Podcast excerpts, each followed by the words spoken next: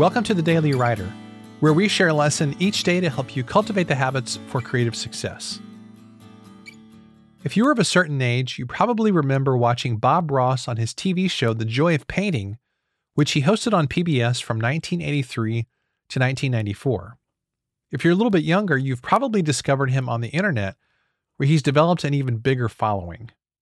Each week on his show, Bob painted a mesmerizing landscape in just a half an hour.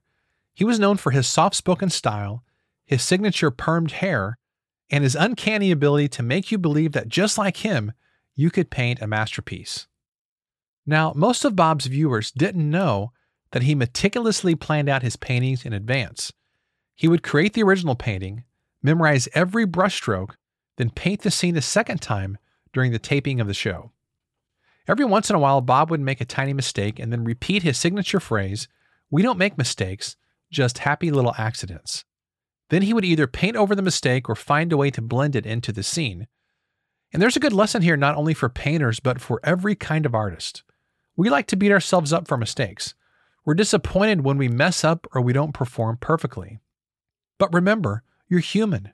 You're imperfect. You won't get it right every time. In fact, there are times when you're flat out going to bomb. And that book, that blog post, that article, that lesson or speech won't go as planned. And in those moments, the last thing you want to do is celebrate your mistakes. But what if, instead of painting over those flaws and imperfections, you accepted them as part of the picture? And what if you not only accepted them, but you celebrated them? Now, it doesn't mean that we compromise our standards. We can still reach for excellence while also accepting our humanity. Those happy little accidents, if we can learn from them, can be a pathway to a life that's more beautiful and scenic than all the perfect paintings in the world. Thanks so much for listening to today's episode. For more, you can visit us at dailywriterlife.com.